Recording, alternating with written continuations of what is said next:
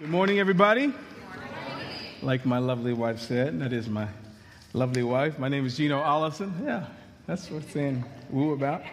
Uh, my name is Gino Allison. I'm one of the pastors here, and I want to welcome you all to the South Suburban Vineyard Church. Special welcome to anybody who might be visiting with us for the very first time. So good to have you here with us in the house of God. And also, special welcome to anybody who might be listening to us through our website or through our podcast. You're also welcome to come and worship with us here on Sunday morning. Well, before I begin the message, I just want to say thank you. Uh, many of you, if you're, if you're regular around here, you know for the last couple of weeks we've collected what we call a holiday offering.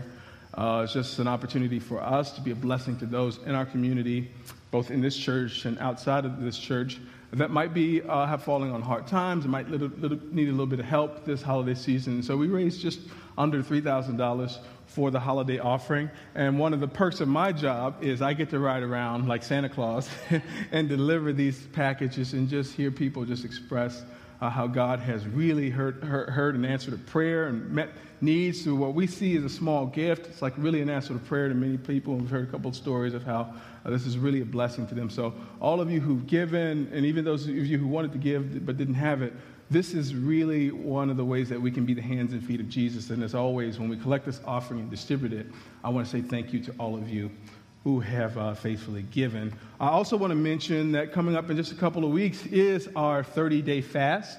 Uh, if you're regular around here, this is no, you're no stranger to our 30 day fast. It's just a re- we have rhythm of spiritual disciplines here in this church. And for those of you who are unfamiliar with fasting, fasting is simply a way for us to pull away from things that compete with God for our attention and affection. There are things that we, we look around at the end of the year and go, man, this thing has really taken up more space in my life than it deserves. Maybe it's food, maybe it's an attachment to social media, maybe it's a particular relationship, maybe it's watching television or some form of media. You just say, you know what, I need to pull back from this so that I can more easily hear what God has for me in this season. So we've got a rhythm of this a couple times uh, throughout the year. And I don't know uh, about you guys, but I think that the year coming up, at least for us as a church, is going to be pretty big. Where some of you a couple weeks ago, you heard me say that we're making plans to purchase this building in the new year. And there are many, many things that we need to hear from God. I just need my life to be as quiet as possible so that we might hear, receive, and respond to what the Lord is saying. And so the more we do that collectively as a church, more we fall into that rhythm of listening to God, I think the better off we'll be. And so that starts on January 2nd. We usually start on the 1st, but we'll give you an opportunity to celebrate your holiday. And on the 2nd, like we get down to business and we spend the next 30 days trying to figure out what God is saying to us. And so we say this so early so that you can just begin to prepare your hearts and ask the Lord, Lord, what is it that you're calling me to peel away from? What do you want to reduce or eliminate in my life so that I might hear you better? And so, over the next few weeks, you'll be able to discern that so that we can start strong on January 2nd. Amen? Amen. Well, it's Christmas Eve. Uh, and if you weren't aware of that, the snow this morning, some of you were excited about the snow. Uh, and if you're like me, you weren't particularly excited about the snow, particularly because you have to eventually shovel the snow. Uh, but it is a good reminder that Christmas time is here.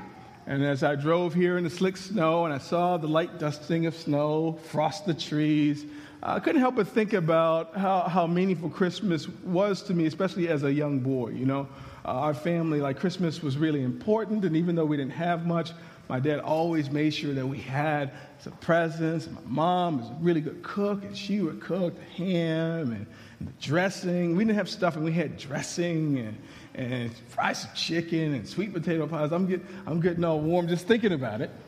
Uh, but I have fond memories of Christmas. People would come by the house, get together with family, exchange gifts. It was just a really, really special time. And around this time of year, I really get excited about it. And I realize as I look back on it, and even as I just observe the world around me, that there's something really, really special about Christmas time the world, especially uh, West, the Western world, particularly those of us in America, the world just stops right after Thanksgiving and it, it seems to point its full attention, shift its full focus to Christmas. there's, nothing, there's nothing else like it. And so I've just discovered that we have this unique opportunity since the world is already looking at Christmas, or at least its version of Christmas I've discovered that many, many people are focusing on uh, things that are Christmassy, but not the real, the real like object of this Christmas season. I've lost count of the number of times that I heard somebody say, as they point to some act or some Christmassy thing and say, This is what Christmas is really all about. And I think to myself, Nope, nope.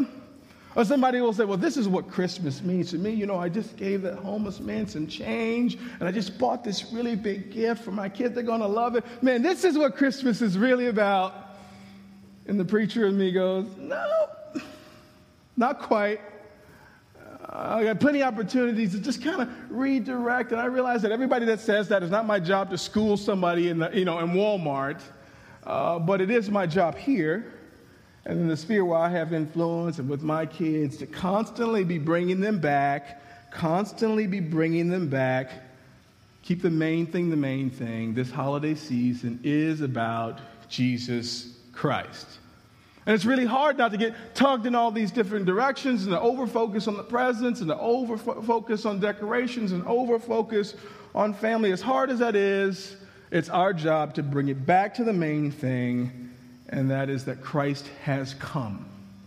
The King has come, and he brought with him his kingdom, and the reality of Jesus coming to earth should change everything. It should change everything. And because of that reality, we've just been talking over the last couple of weeks. Uh, we've been in the midst of a sermon series that I will conclude today, a series that we're simply calling All I Need for Christmas. Not all I want for Christmas, but all I need for Christmas. We've said that need is an interesting word, it's very different from our wants.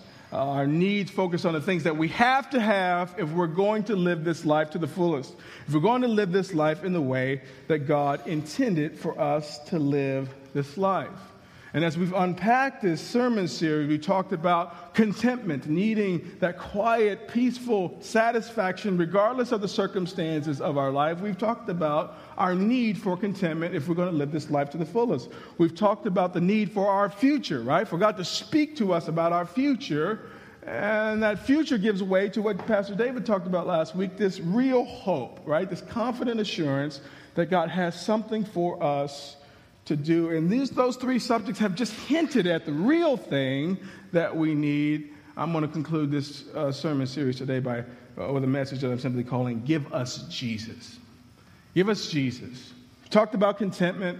Can't have contentment, real contentment, without having Jesus. We talked about having some security in our future. Can't have real security in our future unless we have Jesus. Can't have real hope, deep and abiding hope, without the person and work of Jesus. And so, as you make your requests, as you get excited about what's under the tree, you just look toward the heavens and say, God, if you put anything, if you don't put anything under the tree for me, give me Jesus. Give me an understanding of who Jesus is. Give me a deep, abiding faith in Him. Let me know Him more deeply. Let me walk with Him more nearly. Give us Jesus. But I want to issue a word of caution for those of you who feel led to ask that request, to make that request. Be careful what you ask for because Jesus is like the ultimate disruption. Uh, we think of Jesus as like this tiny little quiet sleeping baby, just, just this tiny little baby he isn't making any noise. If you heard the song Away in the Manger, you're like, oh, the baby's sleeping, no crying he makes. And I'm, I'm thinking to myself, they know Jesus was a real human baby, right?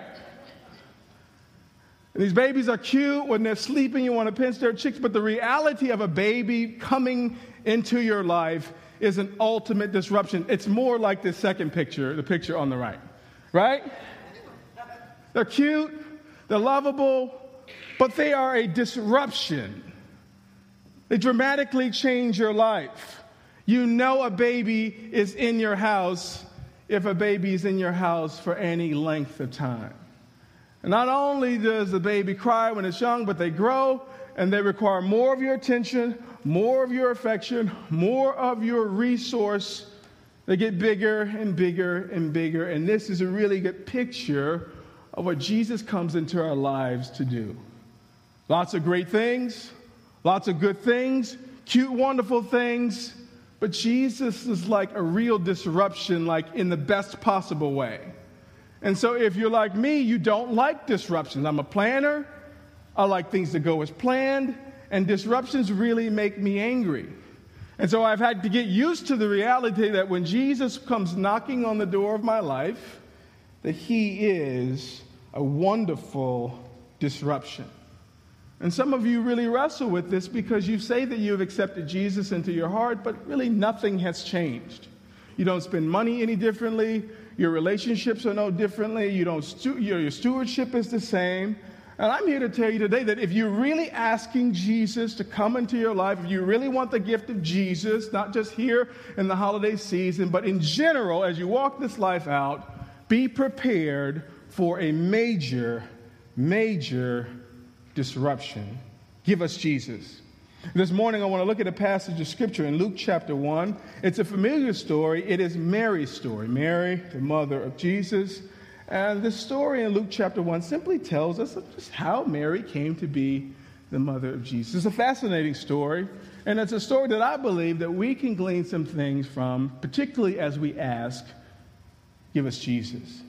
The story paints a picture of how this Jesus, when it comes into our life, is a holy disruption a magnificent disruption that if we radically welcome it, as we should, it changes everything in a really awesome way. Give us Jesus. Looking at Luke chapter 1, there are Bibles on the edges of your row. Feel free to use those and follow along if you like. We'll also be projecting it on the screens. You can feel free also to follow in your tablets or your phones. Luke chapter 1, we'll start at verse 26. While you find that, let me pray. Dear Lord, thank you so much for the gift of Jesus. Thank you so much, Lord, that we know uh, what this season is all about. Father, would you help us today as we're tugged in every direction to keep the main thing the main thing? Lord, when we ask you today earnestly to give us yourself, give us Jesus, Father, may we prepare our hearts, adequately prepare our hearts for what that really means. May we receive and respond to your Son as the kingdom breaks into our life. Put power on these words that you've given me to speak this morning. Move the preacher out of the way this morning so that your truth and your light might shine through. We ask all these things in Jesus' name. And all God's people said, Amen. Luke chapter 1. Give us Jesus this morning. And we're looking at Mary's story. We're going to start at verse 26. In the sixth month of Elizabeth's pregnancy, now Elizabeth is Mary's cousin. A couple weeks ago, we talked about Elizabeth and Zechariah. They're the parents of John the Baptist, the one who's going to prepare the way for Jesus.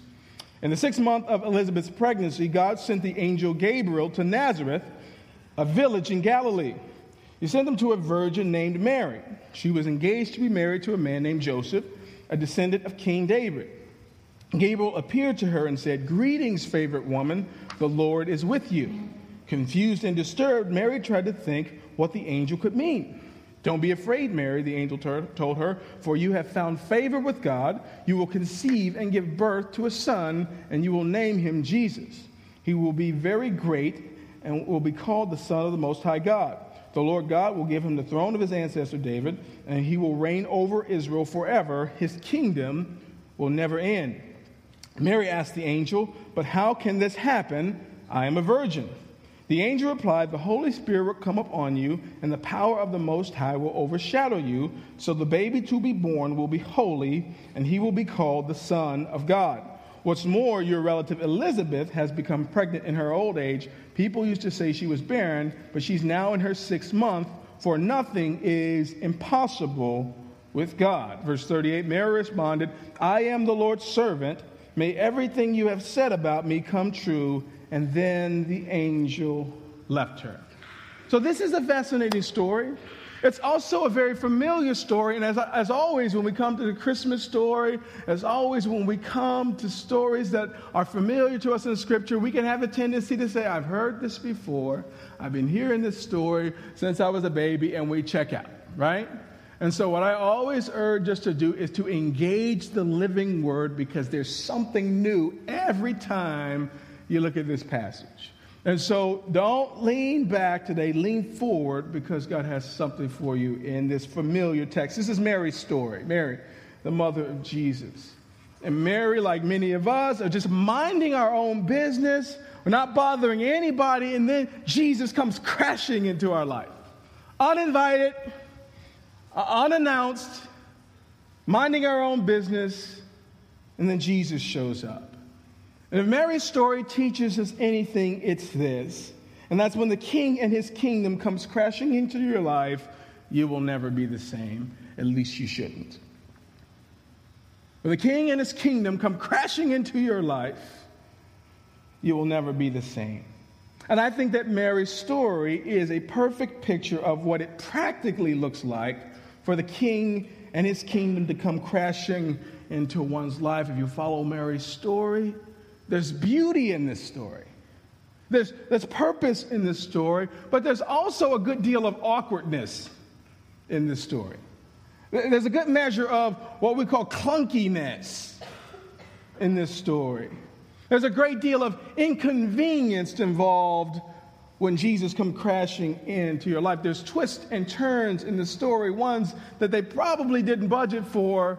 It's not smooth, it's not clean, it's not how you would prefer it, like it's, it's kind of clunky.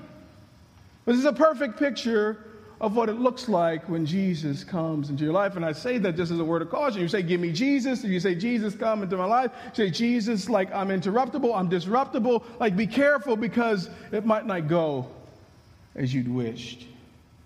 So we ask, Give us Jesus. And I think in asking that, we must prepare ourselves in three specific ways as we look at this particular text for Jesus. Now, this doesn't matter today if you are just kicking the tires of faith, you're just checking it out or whether or not you're a new believer or you're a seasoned, mature believer, like all of this applies to everybody, no matter what stage and place you are on the spectrum of faith. Three things that we need to do in order to prepare ourselves to fully take in this Jesus as he comes crashing into our life. The first thing is that we should be prepared to change our plans. We should be prepared to change our plans. And my wife will tell you, I am not one that likes to change plans, particularly on the fly. I don't like disruptions. Planned it this way. I want it to happen this way, unless I change the plans, right? But with Jesus, you got to be prepared to scrap your plans. You got to be prepared to change your plans.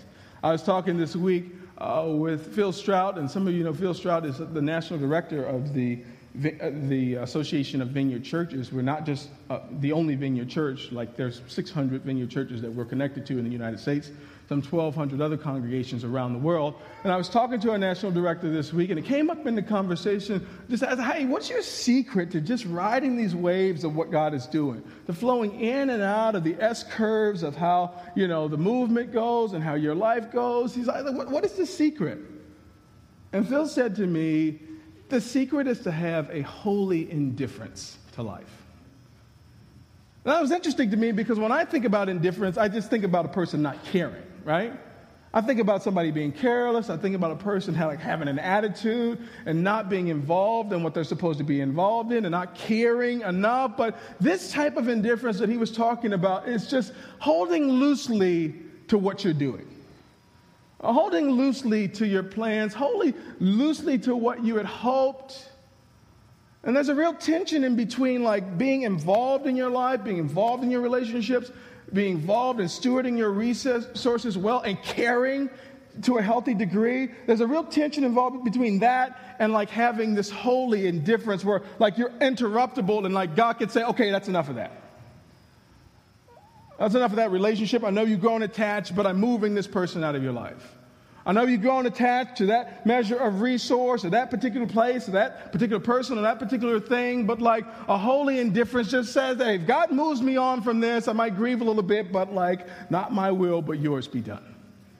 A holy indifference readies you, it prepares you to be agile and nimble uh, because the Lord is often like shifting things in our life. This points to this readiness to change your plans, this readiness to, to deviate uh, if God tells you to deviate. Throughout all of Scripture, we see examples of God showing up in people's lives and challenging them to the degree to, to see whether or not they will shift their plans. Many of us heard the story of the rich young man in Scripture.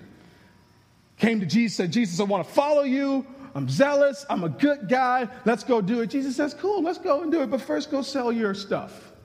He's a rich guy, and, and scripture says he go, goes away sad, unwilling to go with Jesus because he wasn't willing to shift that part of his life.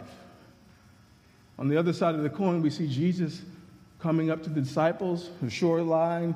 They're fishing, they're doing what they do, they're deep into their craft, how they make money, their livelihood. And Jesus says, Come and follow me. And the scripture says, immediately they drop their nets and follow him. Perfect picture of what it looks like to be willing to change your plans, to be agile. And here we find Mary minding her own business, doing her own thing. It seems like her life was headed down a certain path, certain trajectory, keeping her head down, minding her own business. The scriptures tell us God sent an angel, Gabriel, to her hometown, to the village in Galilee, to a virgin named Mary. She was engaged to be married to a man named Joseph, a descendant of King David. And so Mary's this young virgin. She's engaged. And you got to understand something about young women in the first century, particularly in the Middle East. Like they didn't, they weren't sitting around like aspiring to be business women. They weren't aspiring to be important people in society. That's not really how it worked. If you were a young girl in the first century, century Middle East, you know what your aspiration was? You know what you really wanted? You know what your culture had, had set your expectations for? Like a, a good man finding you and you being a good wife. Now, the feminist in some of you like really bristles at that. I, listen, I'm not making any prescriptions for today. I'm just saying historically, this is what a young woman would aspire to. If I could just find a good man, if I could just keep a good home, like this, this is the life. These are my options, and that's my best one, right? And so Matthew chapter 1 tells us that Joseph was that kind of guy. He, he was a good man. And even when he discovers that she's pregnant and, and it's not his baby, he's such a good man. Uh, with all of his options, he chooses to do something that is really noble and really kind, just put her away quietly, even though she seems to have disgraced him and stepped outside of their engagement. Joseph was a good man. Her life was on a good, smooth track, keeping her head down. Life was unfolding before her just as it should. Mary uh, was making plans. And so it's safe to say that anything that could disrupt the flow of the good things she's got going here would be generally unwelcome. Mary and Joseph, like you and I, had a certain way that we picture things as dictated by our culture, as dictated by our particular wiring. But the scripture says that we make our plans, but the Lord determines our steps. We make our plans, but for those of us who would seek to be interruptible by God. For those of us who want the king and his king, who really want the king and his kingdom to come crashing in our lives, we can make our plans, and it's wise to make plans, but we understand that the architect of all of this is really the one who's determining our steps. It's determining our steps.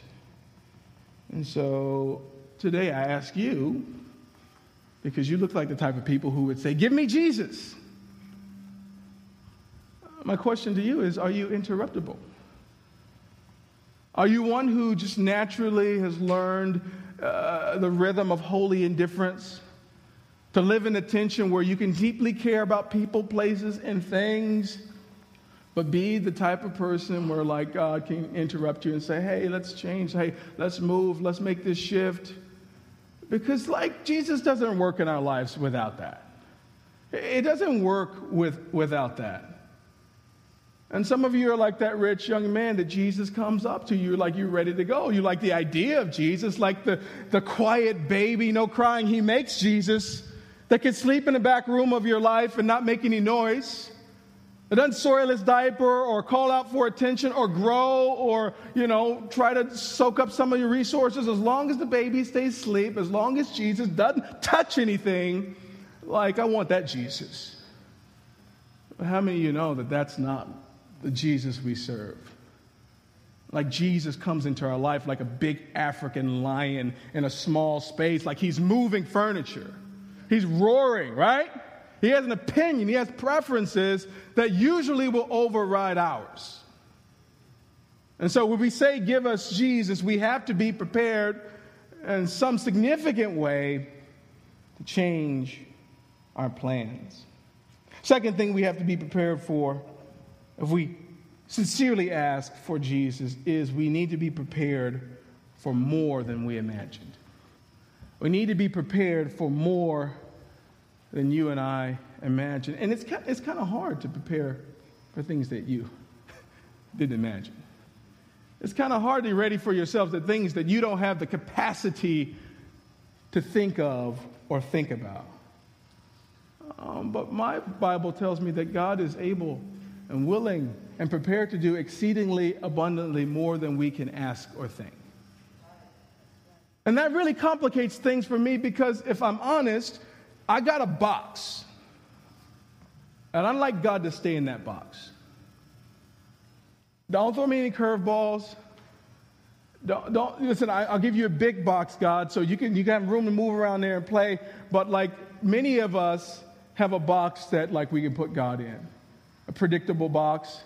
It's maybe a little radical, more radical than your more conservative Christian friends, and maybe you can get weird and do some Holy Spirit stuff every now and then. But it's still a box.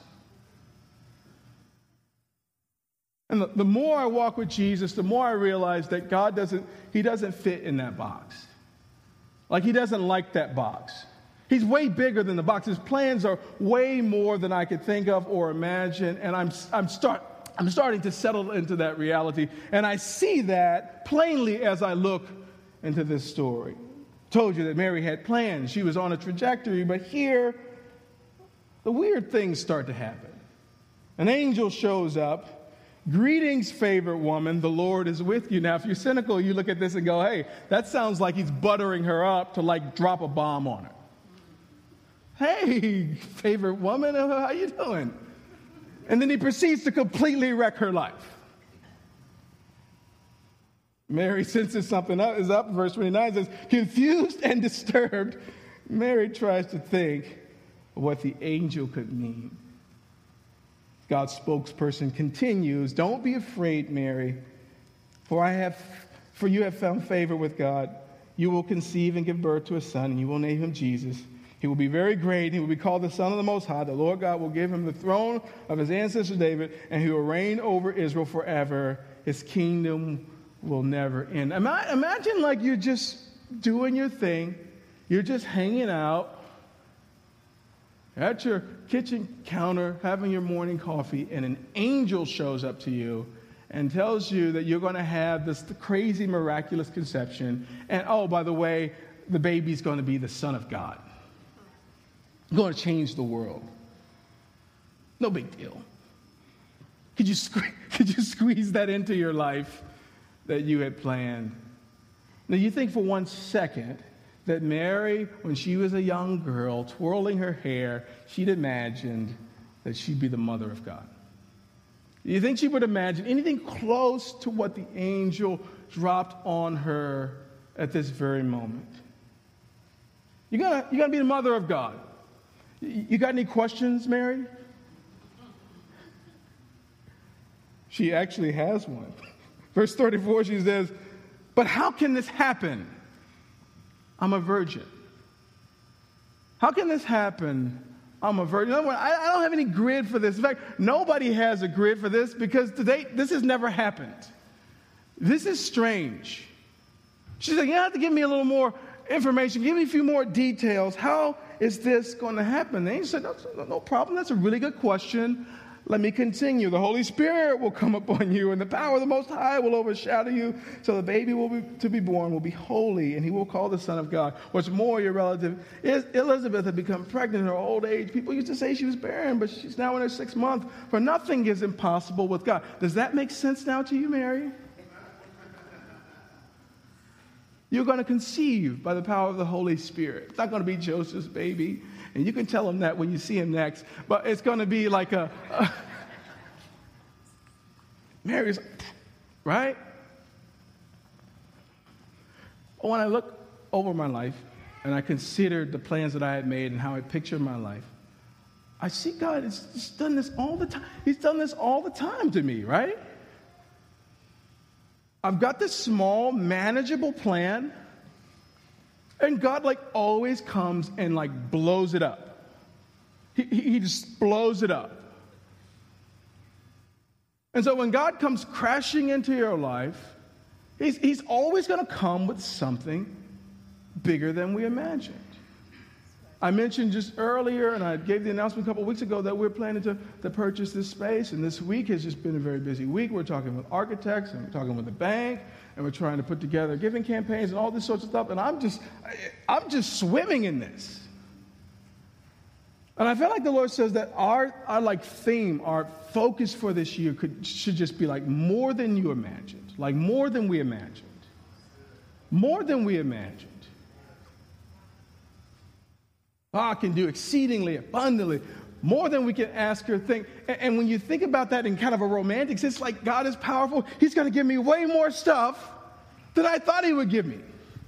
God can do more good for me than I thought He could do for me. And that's kind of just like the basic understanding of that passage. But uh, when you look deeper in that, and when you try to get real practical, real real with that, what it also means is that God is usually requiring more from me than I was imagining as well.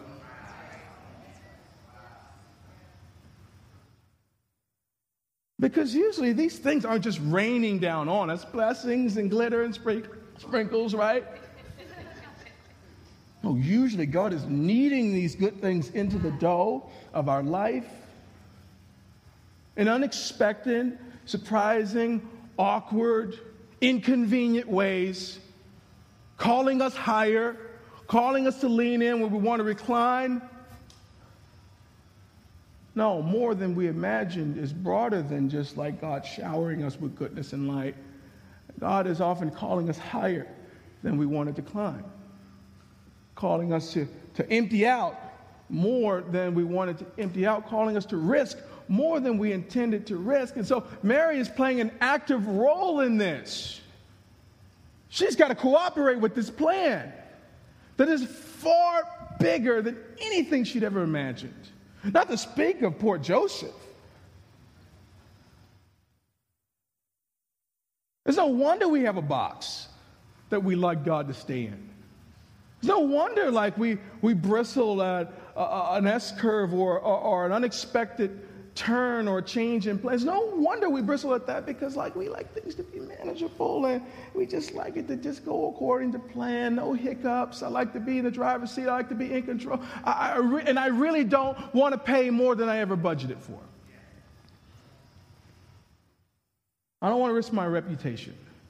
I don't want to hear whispers about me. I want to play it safe. I want to be likable. I want to enjoy life. And, you know, with Jesus, it just doesn't come in that color. It just doesn't. And so, for those of us who really seek to walk this out, if we say, Give me Jesus, be careful, because more than you imagined, more than you ever budgeted for, your plans are going to change, right? This is Mary's story, and this is ours. Third and final thing we need to be prepared as we look at this text to receive Jesus is that we should be prepared to say yes. That we should be prepared to say, yes. I, I told you before, like, none of this works unless Mary's like committed to this, right? None of this works unless Zechariah and Elizabeth say, okay, we're going to name the kid John. We're going to raise him in the way that he's supposed to be raised. We're going to keep him from the things that God says he should stay. Like, none of this works without their cooperation, right? And I've preached this passage many times. Many times I've preached on this passage, and no matter what angle we take and there's dozens of different angles. It's, it's hard not to end here with Mary's yes. And to me, it's like this is like where this passage goes. This is, this is where it goes. All of these details, all of this inconvenience, all of this mystery, all of this, but, but it, it culminates in her saying, well, okay, God's plan can be as big and as grand and if He wants them to be, be, but if we can't and if we won't say yes, right?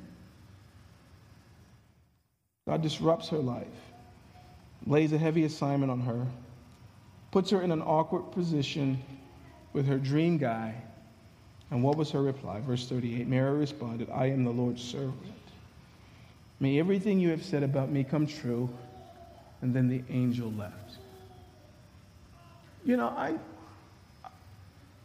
I, I wish that my heart was this soft towards what God was calling me to. I know you think the preachers, I'm just sitting in my front window as God's sun's rays on me, and I'm just waiting for the word of the Lord, or just poised to say yes. You know, it's not the reality of my situation. Sometimes I wrestle with God. Sometimes I want to turn the music up because what He's saying to me isn't what I want to hear. Sometimes He's pushing me out into the deep where I want to stay where it's shallow and comfortable and manageable. And I would that the, the, the, the condition of my heart was just like, right? Yes, I'm your servant. Be it unto me as you have spoken. And Mary moves like someone who's been discipled in faithfulness and obedience. She's just a young girl. And she shows remarkable maturity for someone so young. And we don't know too much about her life. We don't know about her upbringing. We don't know much about her parents. But uh, the, the scriptures tell us that she's favored, that God has chosen her, that she has been properly vetted for this uh, assignment. Mary is like a good composite sketch of the type of person that God would use to do great things. And everything about her story shows us that she was prepared to say yes to God. I mean, in this big, like, mega thing, this big, heavy thing that God lays on, she, she seemed like ready. Her questions were even mature questions. Okay, tell me more, give me some more details. And at the end of it, she says, Yes, she was prepared. The question that I have for you and a question I have for myself is how do we get prepared for when God like brings some big thing and drops it on us?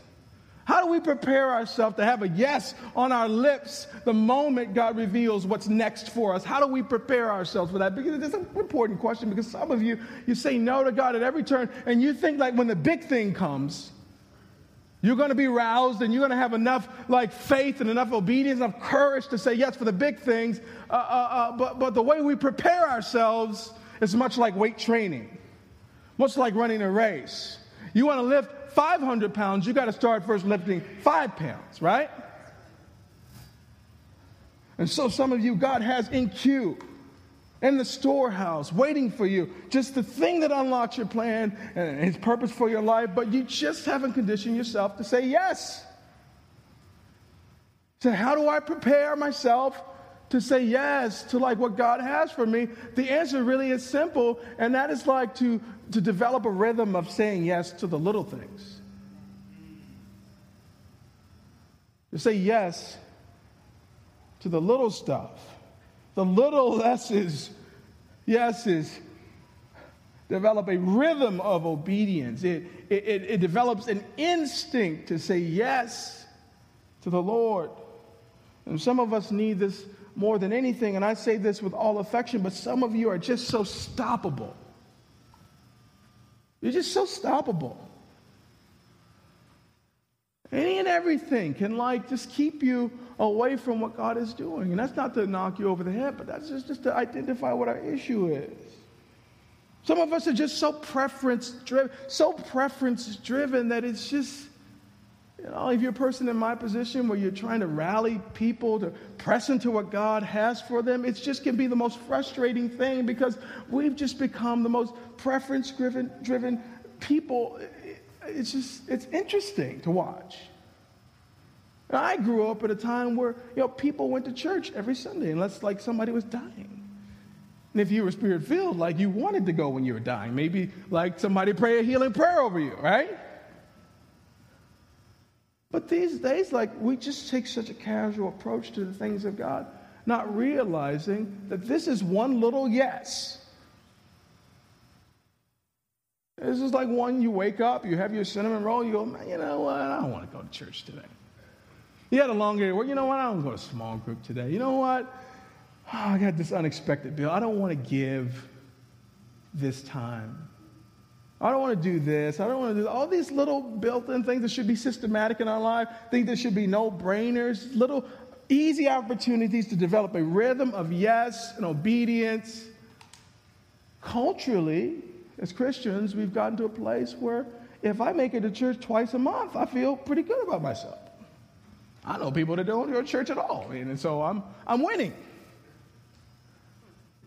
If I throw a few coins in the plate, listen, hey, they seem to be doing all right. We miss the opportunities to, to, to, say yes and to develop a rhythm of yes. So now you're in the grocery store, and the Lord wants you to speak a word of life to the person who's going to go out and take their own life. But you got to get your avocados, and you got to get home. And you're uninterruptible, and God can't. Why? Because you haven't like developed pattern of saying yes.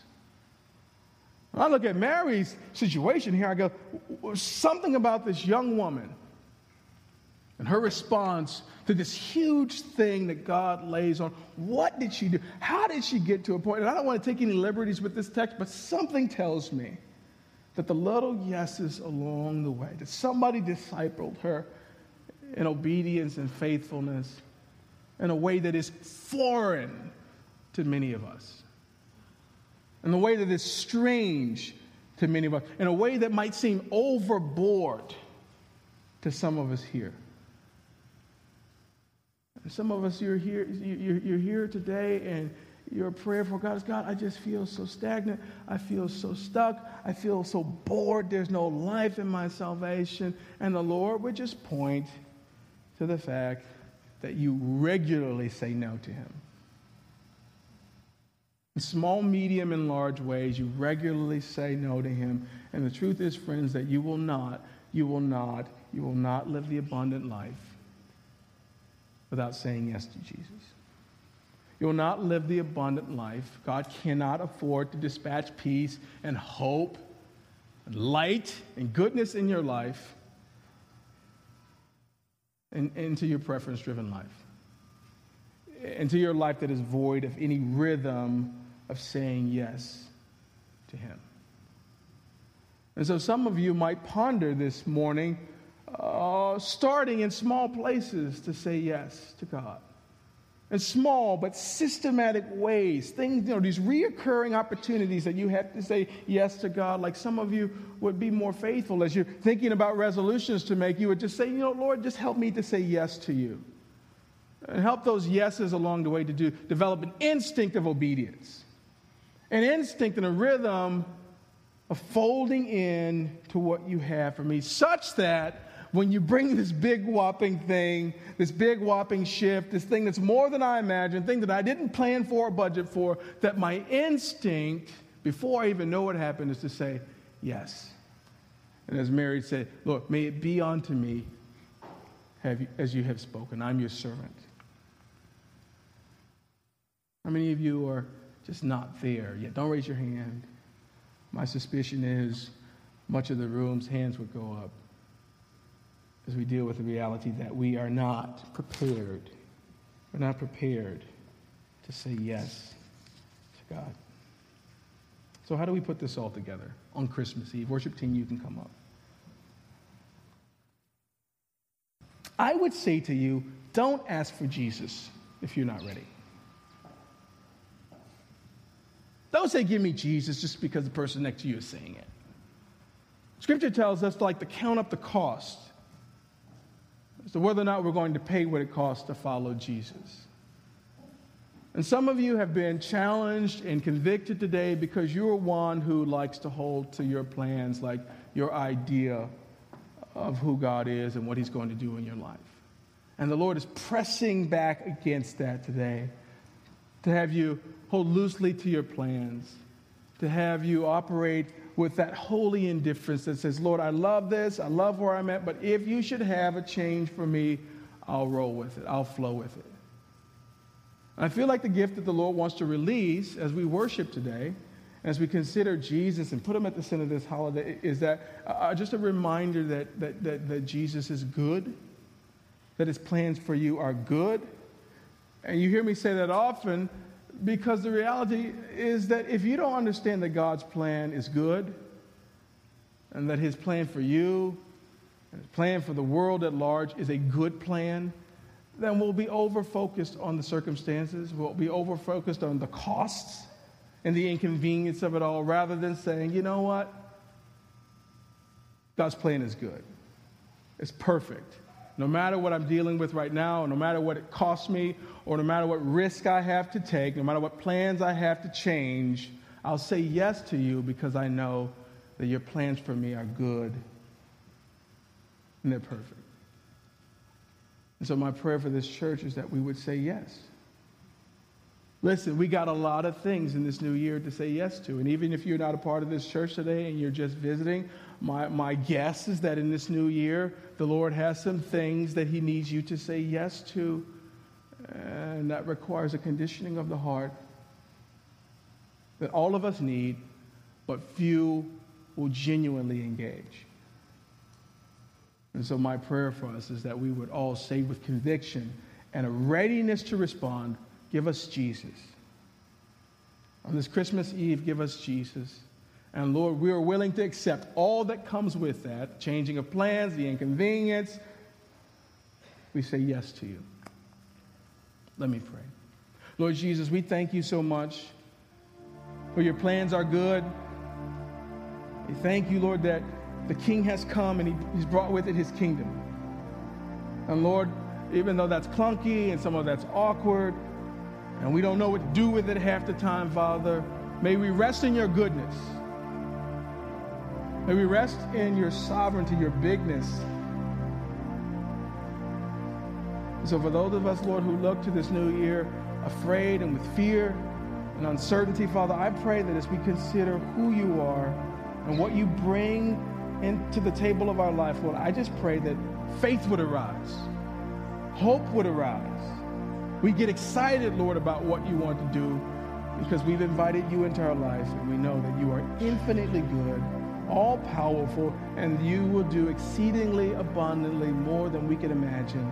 And Lord, we accept the fact that you are calling us to more than we can imagine. And Father, we just say yes. Lord, maybe write a blank check with our lives. You say, Lord, fill in whatever the amount you want to fill in. We give you a blank, the blank check of our lives to do what you want. Because this is all about you. God, give us Jesus this morning. And as we worship you in song, may we be reminded of what this holiday is all about. May we ready our hearts, prepare our hearts to receive and respond to you. We ask all these things in Jesus' mighty name. And all God's people said, Amen.